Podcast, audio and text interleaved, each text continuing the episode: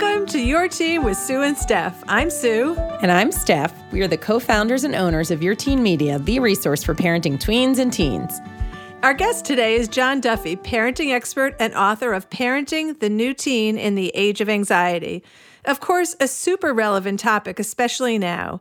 We did record this interview before the outbreak of COVID 19.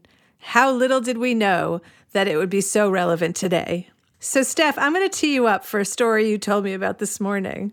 Oh boy. You know, talking about anxiety, we have moved from going into a studio to recording from our homes. And the podcast company Evergreen sent us a really lovely Yeti microphone. And to date, we have had a few sessions of trying to figure this out. Now, I will say that um, I'm not my mother in law or my mother when it comes to technology, but I'm guessing the people at Evergreen think I am. so the instructions today were speak into the side of, the mic, not the front of it. Now, I I just don't know what that means. I need a visual. I don't I keep turning it, I keep looking at it. It's wrong every time. I I don't know what that is. So what I thought when I thought, what should we talk about? I thought, well, this would be a nice lead in to a conversation between Stephanie's son and I think her either her mother or mother in law. Mother in law. so the other day, so our our son is he's pretty tech savvy and he was on a call with my mother in law. I was working in the kitchen, he was here in the dining room. and he was he started off pretty calm. And he was going through, I think she, they were trying to put a new SIM card in, I think, my father in law's phone. I think that was the task. And Ethan's voice just kept getting louder and louder and louder. And I'm sitting in the kitchen and I'm laughing because he's really trying hard to be patient. He really is. And and I, I'm thinking, oh my God, I would totally lose it. But I I set my phone to record from the kitchen because I knew it was going to just be gold at some point trying to figure out what to do with it. So I have about 12 or 14 seconds. It's funny if I would have thought about it, I could have played it on here. 12 or 14 seconds of him, I'm using air quotes, teaching my mother in law how to put the SIM card in. I'll just leave it at that. But later, I have to tell you, Sue, this didn't come up today. He was retelling the story to my husband, sitting, uh, we were sitting around at night, and um, Ethan looked at me and goes, did you because he's trying to tell Tyler, oh my God, and then I do this and I do that. And he looked at me, he's like, Mom, did you happen to hear any of that? And right on that cue, I played it back for him and we all had a good laugh. Okay, but the piece the piece that I that made me die was that each time he tried to explain it, his voice got a little louder and and like I don't know what the take out the word little, Sue, when you said a little louder, and then yeah. you'll be accurate. Yeah, but the thing is, like that same tone of voice is like you know when someone can't hear you? Like yes. right now, my husband has some kind of ear infection. I don't know what it is, ear clog, whatever. Does he have COVID ear? I don't. I, I well, I mean, I have COVID brain, but I don't think he has COVID ear. But he literally can't. He he's inaudible when he speaks because he can't tell what his volume is, and he also can't hear anything you say. But when you say it louder, he says, "Stop yelling at me." so that's what happens when, like, a younger person tries to explain something to an older person. You hear the it's not that the person can't hear them, but oh my God. also it's the same thing happens when you can't understand that like the impatience is revealed in somehow oh. a higher um, decibel level. Anyway, so that's how that's how our segment started today. John Duffy's going to talk about anxiety. That's his expertise and the book he just wrote about. And I think there probably is nobody right now that that doesn't want a little bit of help around anxiety. Like if I think about it, isn't everybody anxious right now? Oh my God. Yeah. Right? Like oh we're I mean, so I I can tell you that I live my day feeling like a little bit in control of my life. Eh, you know, that's probably an exaggeration. But the time I know most poignantly that I am not okay is when I put my head on the pillow. right. So that's so when true. I'm like my heart is racing. I'm like, I'm so tired. I how do I calm myself down? And you know, I'm trying all those things people tell you, but I'm eh, eh, yeah, the breathing stuff. I don't know if the breathing stuff works great for me when I'm calm. You breathe in like you're smelling flowers. Okay. I need the I need the next step, like the the metaphor. And then you hold it for a bit, and then you release it as if you're blowing out candles. That's correct. Okay, so I didn't know that had a name for it, but Yeah, and I it's called I st- square breathing. I think. still can't figure out why it's called square breathing. But yeah, it um, feels like triangle, but it. and it but I- also feels like talking into my mic from the side. okay, here's the other thing though. Yeah. I so I love the sound of the ocean. I, there is nothing more beautiful. Yeah, exactly. I might fall asleep. Don't do that because this is usually my sleepy time. Like getting near one o'clock, I feel because I've been up so many times. It's like the you know fourth part of the day. But I have been putting on my iPad um, just ocean waves. Does And it help? Totally. Oh, okay. I'm going to try it. Yeah. Tonight. Yeah, yeah, yeah. So the, and there's lots of apps and stuff for it, but I just go right onto YouTube and grab something and oh, it's really nice. You love the ocean, right? Um, I do love the ocean. Yeah, I that's I I. I moved out to Cleveland from living on the Long Island Sound, and I don't know why I'm willing to admit this, but I, I grew up on the Long Island Sound, so I didn't know that there were places in the world where you could live where there wasn't a beach. Like that was just, you know how people say, Oh, yeah, did you know? Sue. You know, mm-hmm. people say, did you know you didn't have enough money? And, and kids are like, well, no, I, why would I know that? I had what Yeah. I needed, right? Like, or, so I had a beach and we went to the beach and we went sailing, we went in the ocean. So when we moved to Cleveland, I was like, where's the beach? And then everyone Yeah. tells you to go to the lake as if that is comparable to the Yeah. beach. It's not, right, Steph? It's not, but you know what I will say? It's really, I, it's kind of funny. I think I'm a little bit of a convert toward the lake now. Wow. Yeah, I think I appreciate the lake life, you know, having ah. go, going up to Canada and stuff. So I, I think I don't necessarily miss that salty taste in my mouth anymore. But what, you know what's funny? That I always think my kids' Midwest is showing when we're on the East Coast visiting my sister in Boston and they live right near the beach. And when they go in the water and they're like, bleh, bleh, bleh, spitting it out because I'm like, what are they doing? Because that's how we knew we were by the water was coming home with that taste in our mouths, right? so just yeah, funny. so I don't think I guess I don't take it as far as going in the water, but I feel like sitting at Mm. the at the ocean beach feels different than sitting at the lake. Well, yeah, that's probably, I, I would agree with that. But okay, you have to try the ocean waves and you have to do it more than one night. Give it like three nights and see what Okay, you mom. think. Do it. exactly. All right. So, what do you think is like the most telling sign of your anxiety? Oh, I know it a thousand percent. So I don't know it when I'm just sitting here. I know it when I go on a Zoom call or if like we, when we just put our um, videos on and my shoulders are about half an inch under my ear. Like the physicality where I, because I carry my stress in my shoulders.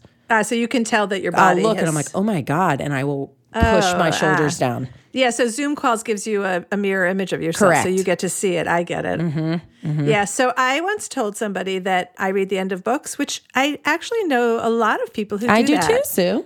Okay, and the response was, "You totally have anxiety." So I was like, "Wait, what? What does that mean?" And so she said, "People who have anxiety can't sit with discomfort, and they have to know the end of the story in order to go back and enjoy it." And so I started doing this study, and I happened to be sitting with a family, and I was talking to the mom, and she was telling me about her son's anxiety that he's in treatment for, and how debilitating it is, and how difficult it is on the whole family. And simultaneously, he is across the table telling someone that he reads the end of books. And I was like, oh my God, is that really a thing? So I, I think it's interesting because, like, my husband, who does not live with a ton of anxiety, does not need to read the end of a book. He doesn't need, like, I sometimes I need to know the end of the movie before I watch it because it's too scary for me to live through the whole process of it. So, did you take that study any further besides this? I uh, have. I have. It's consistent. yeah, I mean, so interesting. Yeah. At least my informal study will say that people who read the end of the book have anxiety. Yeah, I can I I cannot argue with that one. At least my personal. I'm a I'm a test subject one, but um Yeah, well, maybe we could do a that. study. Maybe we could do a formal study. It'll be the Your Teen study. We'll do it on Instagram, following all the protocols, and we'll get back to you on it next time. exactly. Okay, so up next is our conversation with John Duffy, parenting expert and author of Parenting the New Teen in the Age of Anxiety. You don't want to miss it.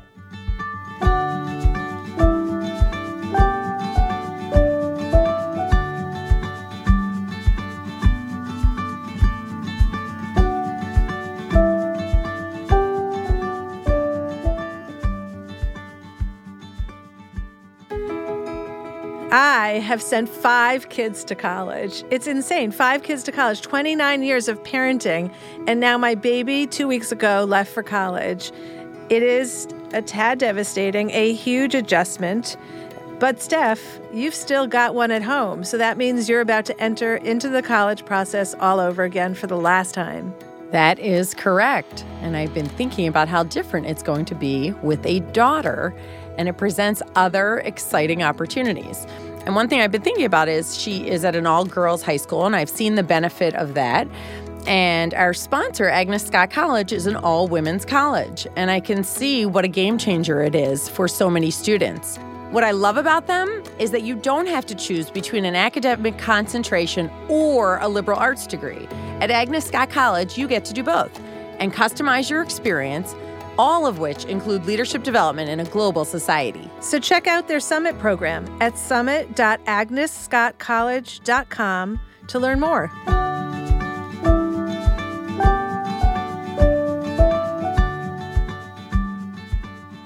Our guest today, Dr. John Duffy, is a highly sought after clinical psychologist, best selling author, certified life coach, and parenting expert.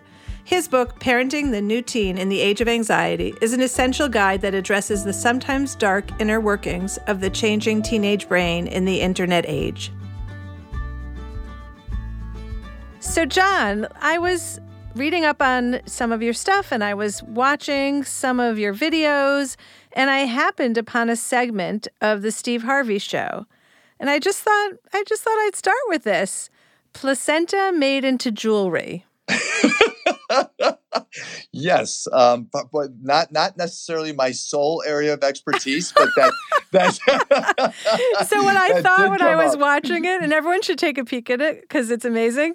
You really were cracking up, and then you had to be the professional, and you did yes. it. yes, it took a little practice with Steve Harvey on set. That was a tricky one for sure that I did not see coming. Okay, so we're going to move into your real area of expertise, which is parenting teenagers. So we're excited to hear all your great advice. So before we launch into the age of anxiety, can you give us the good news about teens? Yeah, so teens now are really striking people. So I've been doing, I've been a therapist for about 25 years. And what I find is different about teens today is they're, they're very well informed. And where typically I think the rap on teens is they're very egocentric and they're surly and there's they, they've got this angst that they carry. I think all that has some elements of truth to it, but at the core, teens today, because they know so much and are exposed to so much, have worldview and they're kind and they're thoughtful and the idea of suffering anywhere in the world really, really gnaws at them and they want to have some impact on that. And they're not much for bullying, even though there's still some bullying going on. And they're not much for drunk driving or for not being inclusive in some way. So even the most difficult kids I work with who are struggling the most are really like kind, thoughtful, remarkable people. Rarely anymore do I ever work with a teen where I think like, hmm, you know, this is really a, a, a difficult human being. I think they're human beings that are experiencing difficulties that manifest in ways that can be challenging for mom and dad. But by and large, these are really, really good people who have a worldview that I don't remember having when I was a kid. And I don't think many of us did. That is lovely. So tell us why you wrote the book. So, about eight or nine years ago, I wrote a book that I thought was all I had to say to parents um, about the way we can parent teens if we could take our own fear, our own judgment, and our own ego, which is a lot, and put those off to the side part of the time and connect with our kids and really work the emotional bank account with them, then the whole teen thing goes way more smoothly than it would otherwise. And your child is going to listen to your words, they're going to heed your words more frequently, and your connection with them is going to remain strong. And I still stand by that. I still think that's the case. What I learned about a year and a half ago I actually was in, if I can tell a brief story, I was in a session with a, a father and son. And uh, dad's trying to align with his son. And he says, Son, you know what? I understand what it was like. I was a teenager once too. I remember what 16 was like. So I get it. And his son said very respectfully, No, dad, you don't. You couldn't possibly. You were never a teenager. Not like this. And he went on to explain, you know, like how social media plays this impact on self-esteem and self-worth and the pressure from, you know, academic areas and social areas and video games and all this stuff that he deals with on a daily basis. And so I wrote a little blog piece that I published on the Huffington Post.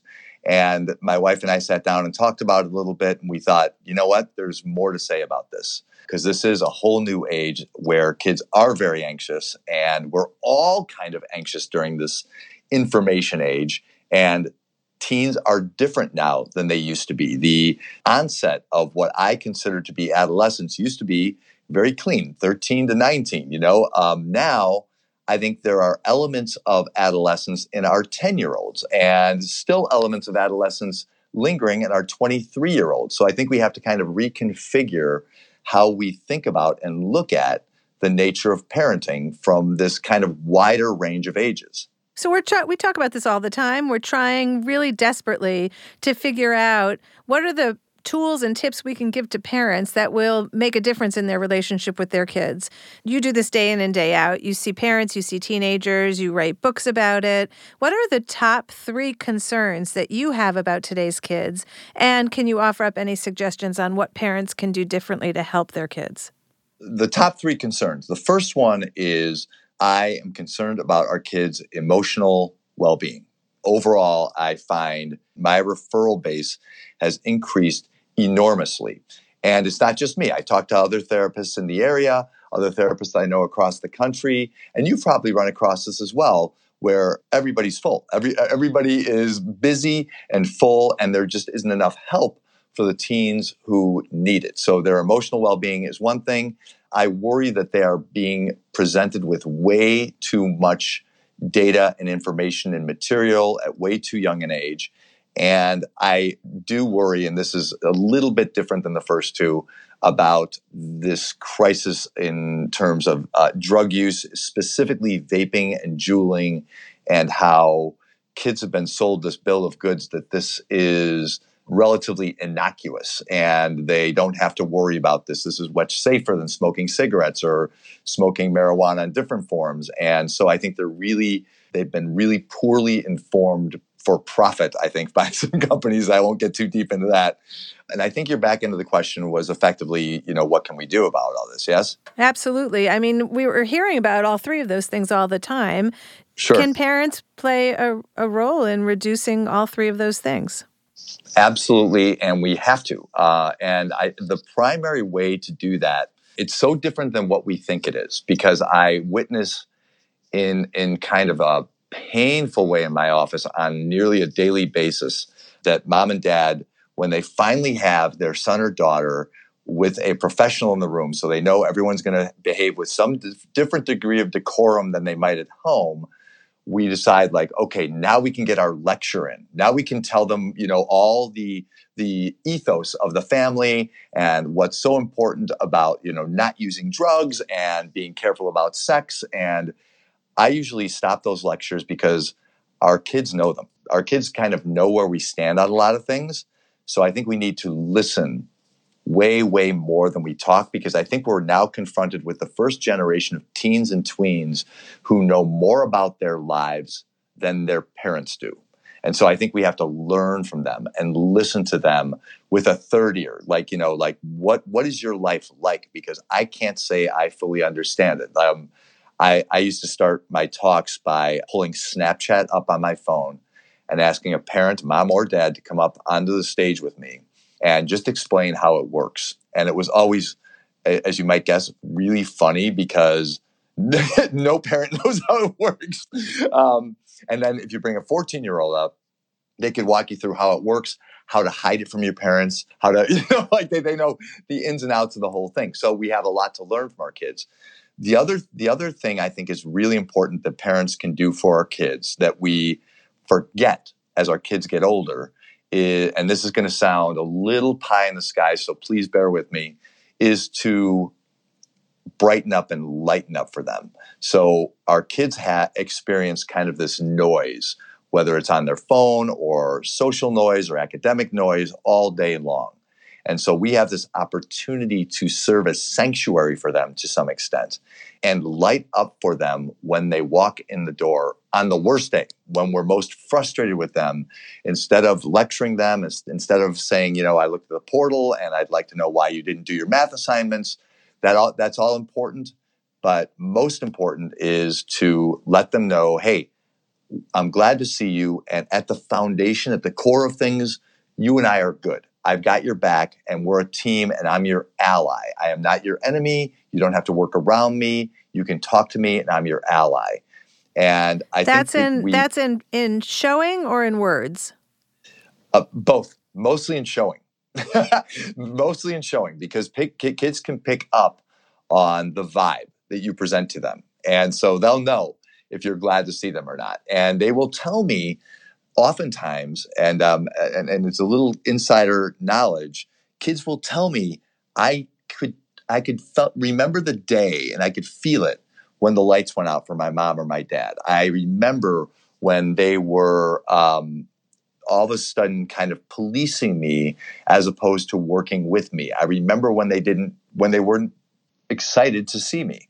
And now I feel like I'm a burden to them in a lot of ways. And I see them as a limit to my freedom and people to work around instead of working with. So I think well, a lot more of it has to do with the vibe. I think if you find that you're disconnected with your child, the words are important. It's important to say, hey, I want to reset this. You know, I, I want us to work together as, you know, allies with each other.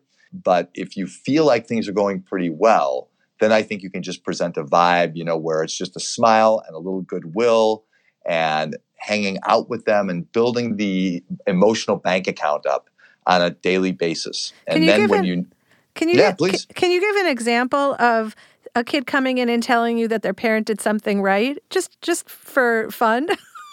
yeah, yeah, yeah, yeah. so I, I, worked with with a, a young man recently.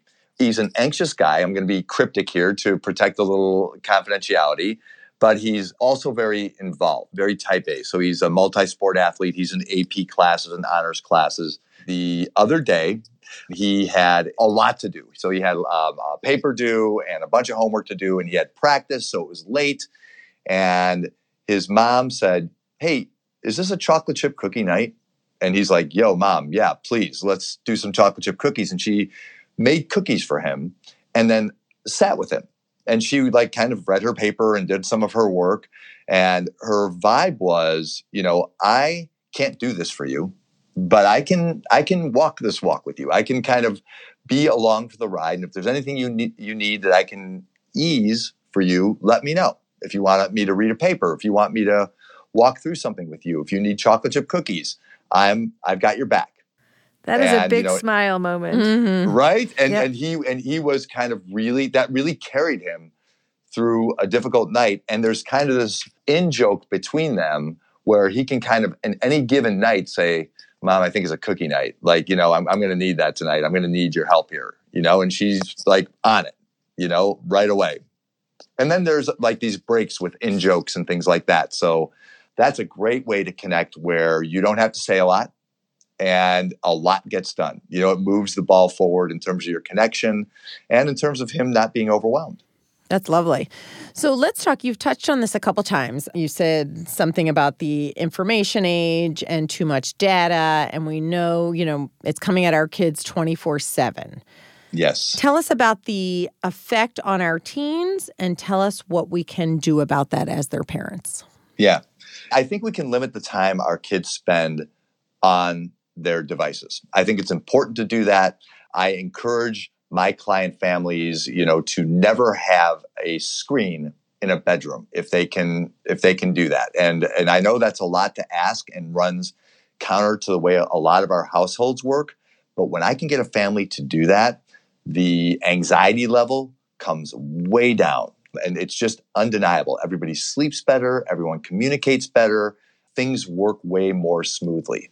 That said, I don't think there's a way now to protect our kids from what's going on in the world. So I think they're going to have access to information, whether they're carrying it around in their pocket or whether the child next to them is carrying it around in his or her pocket. It's there.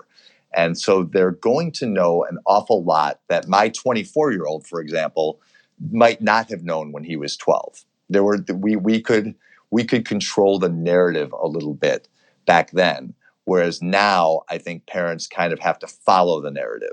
So there has to be a lot of discussion about like you know what's going on the talks that you would normally have had when your child was 12 or 13 or 14 about sex or whatever is going on in the headlines um, or drug overdoses the opioid crisis you know sexual assault or all sorts of things that are going on in the world to think our 10 year olds are not exposed to any of this or our 12 year olds is folly and so i think it's important and i think this is a hard thing to ask parents to do to open up dialogues and at the very least make ourselves available to talk to our kids about anything.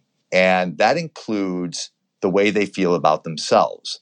You probably notice this and with a lot of the authors and, and all the experts that you work with, you probably hear that at younger and younger ages, kids have this element of self-awareness.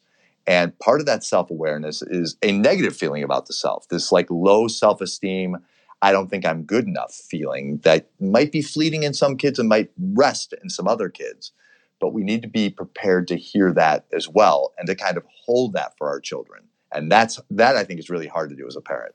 I also find personally that I've retreated from the news occasionally when I find I'm I'm depressed and overwhelmed by it and I need to take a break.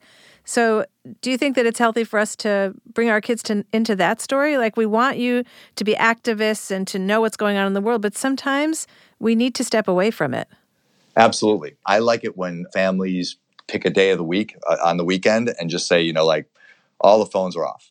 Uh, we're going to take Sunday and we're just going to go and hang out together and we're going to go out, you know, hiking or we're going to do something active and we're going to get off the grid for a while because way too many kids that I work with live very sedentary lives and they're always on the grid. And that's just depressing. You know, that that just doesn't feel very good. So I think we have to model that for our kids. And that's difficult, right? That means we need to put our phones down and our iPads and our computers and step away from the news. Um, and and I think that you know, if we show them that that makes us feel better, it'll be hard for them to fall in line but not hard all day. You know, like kids once they once they get into whatever the other activity is, they usually like enjoy it. You know, like I, I think that the default is a screen, but it's not necessarily what kids want. And to the extent that we can put those things in the margins of their lives and keep a lot of activity in the middle of the bell curve, I think they're way, way better off. I think we all are. So thank you for yep. that. Um, yes. So there's so much discussion about resilience and grit and all of the things that our kids need to become healthy adults and able to navigate life. But I yeah. think you've said that our kids have enough resilience. and I was yes. curious what do you what do you mean by that?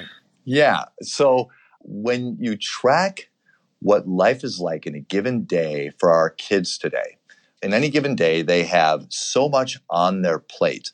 And I think that making it through the day successfully, making it through the classes, making navigating their social lives over the course of the day, when you tack on that there's a social media element and there, there's other identities that they're kind of keeping track of identity I have with my teachers and with myself and with my people online and with my parents and all these elements that they have to navigate and all this new information that they have they're privy to along with everything we went through, you know, all the normal trials and tribulations of adolescence, I think it's pretty mighty work to go from 7 a.m.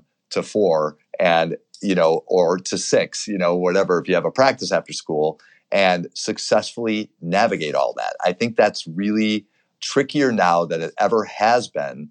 So, you know, oftentimes if I'm speaking, a parent will ask me, like, you know, well, when will our kids ever develop any grit or resilience? And my answer is typically, oh, they're doing that. Like they're they're doing that in in spades. They're doing that beautifully. We're just not aware of the extent to which they're doing it. You know what I mean? I think they're kind of carrying an emotional load through the day virtually every day. You know, because I think there's this kind of heightened level of anxiety. I don't need, I don't think we need to add anything to the backpack. I think that is an excellent segue to our next question, which is how can we simplify or can we simplify life for our kids? You touched on the digital detox or the day of the week where you go out hiking, yeah. but what what else?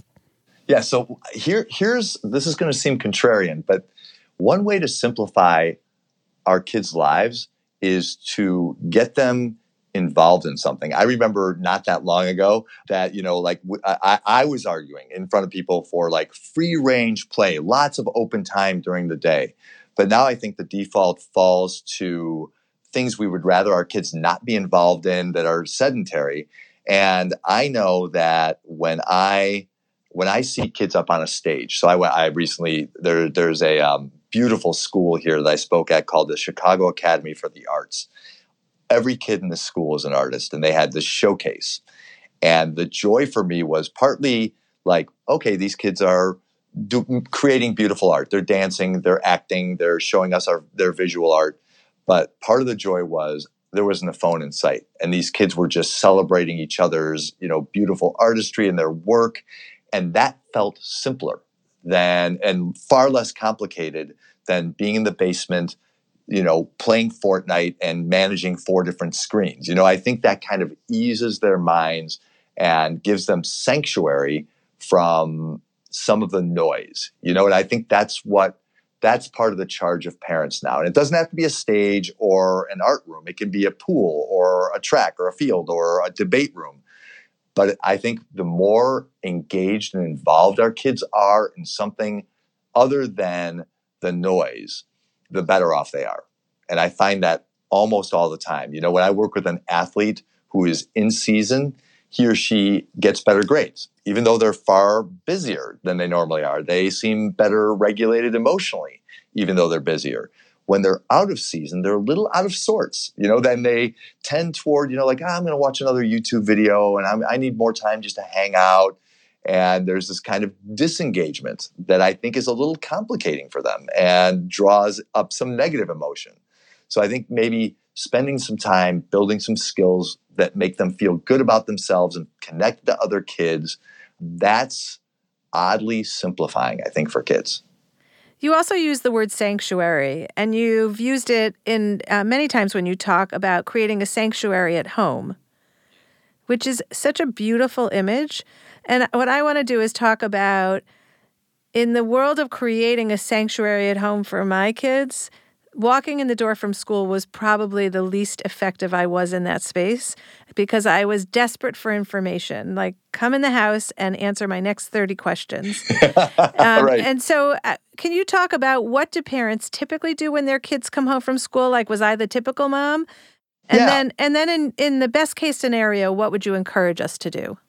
Yeah, I think most of us want information. We we know that teenagers can be super stingy with information and tell us precious little. I work with one mom and she's so funny. She says, "My kids will tell me nothing when I have time to hear everything, and then when I want to go to sleep, that's when they will sit down and all of a sudden like the floodgates open and they want to tell me their life story mm. so in a way we almost have to adapt to the inconveniences of parenting a teenager mm-hmm. because they rarely work on time you know? I think by and large you were i think a lot of us do exactly what you what you do you know or what you did is like you know kind of like want information you know? We want to know what your life is like. And the tricky part is to work on their timetable a little bit more to recognize like okay you might need a little bit of downtime here before we dive into a discussion before you jump right into homework.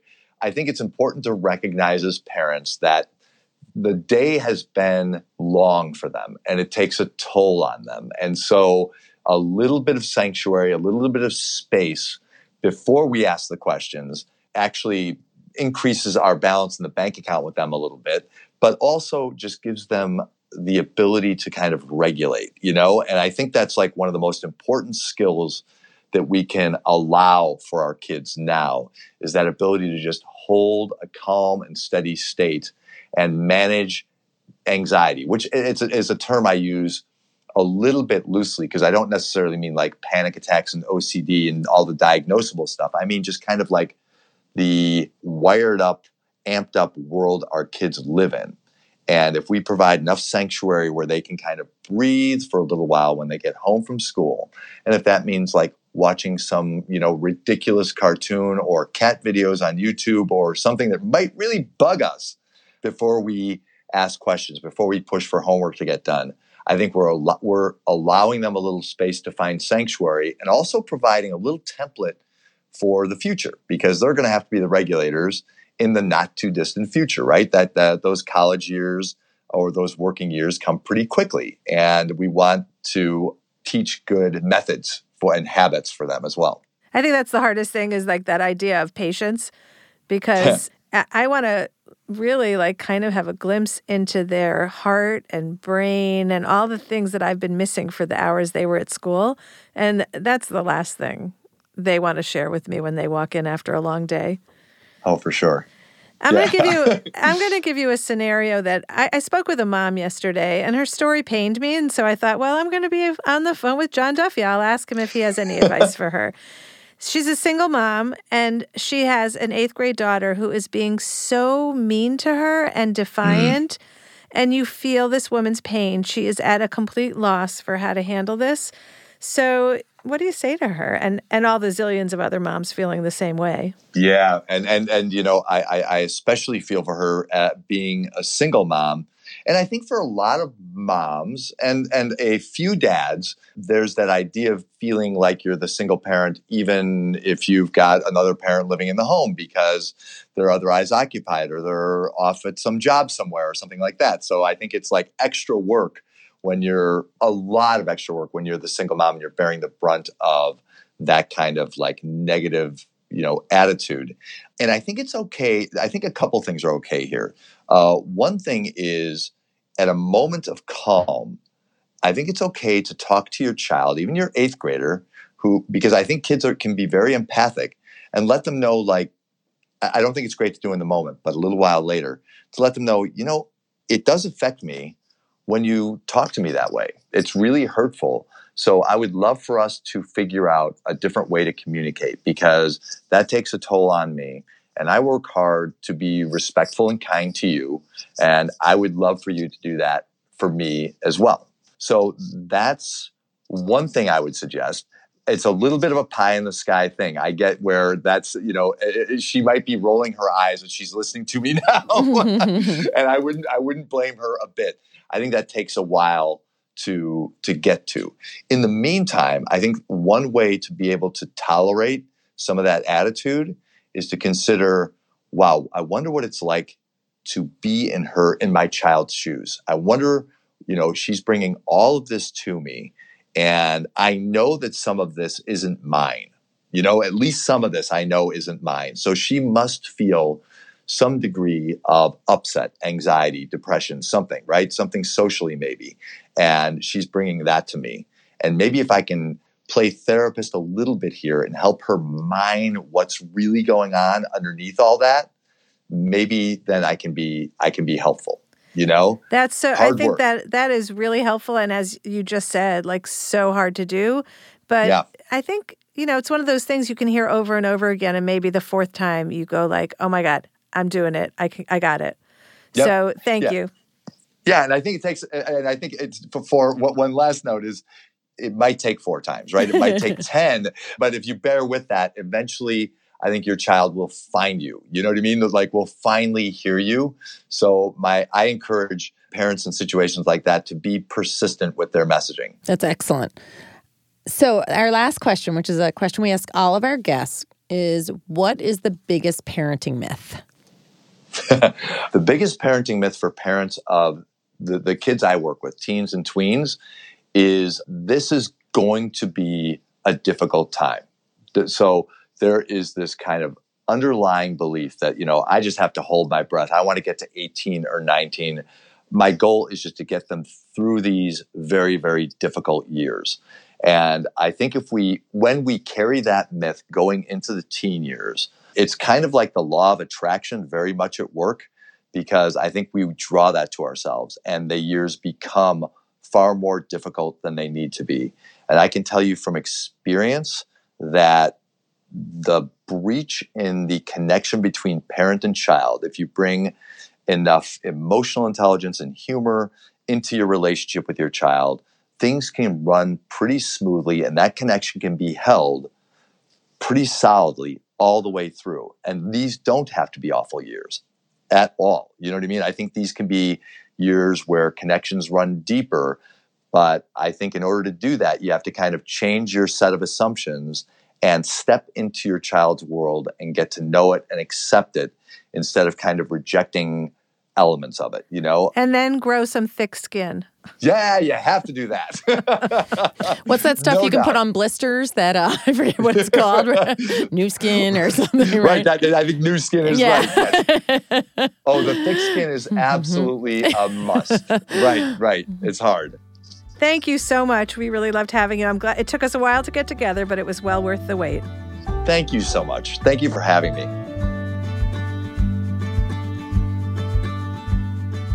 Thanks for joining us for Your Teen with Sue and Steph. If you have any topics that you want us to talk about, let us know on our Facebook page or email editor at yourteenmag.com. Also, if you want to receive our newsletter, head on over to yourteenmag.com. Your Teen with Sue and Steph is a production of Evergreen Podcasts. Special thanks to executive producer Michael D'Aloia, plus producer Hannah Leach and audio engineer Eric Koltnow. If you like today's podcast, please leave us an iTunes review or send the episode to a friend. You can find more from us at yourteenmag.com, at evergreenpodcast.com, or anywhere you listen to podcasts.